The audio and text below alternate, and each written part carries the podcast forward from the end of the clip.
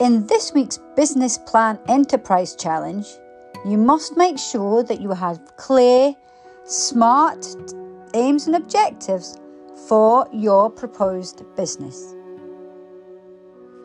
Think about the difference between the aims and objectives.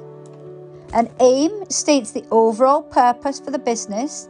What is your long term goal?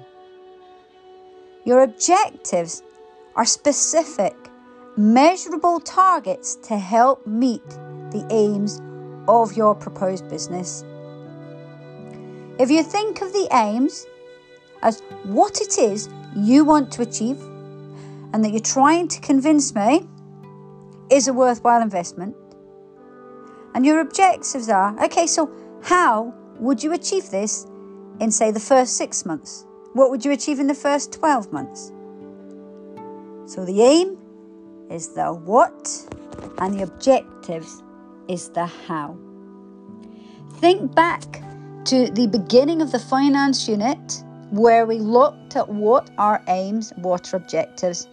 Examples of financial aims and objectives linked to survival, linked to profit, linked to the market share of the, the actual product or service, aims linked to sales, aims linked to financial security.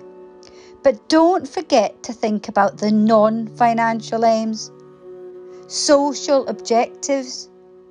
Are you going to do something that's good for the environment? Personal satisfaction is it something that you are really interested in, that you really think could work?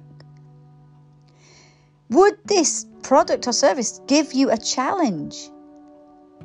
Or is it that you're simply looking for the independence and control of running a business of your own? The purpose of setting the objectives gives direction for you as a pair in what it is that you want to do in this business. It allows for you to plan and it will allow you to measure the level of success.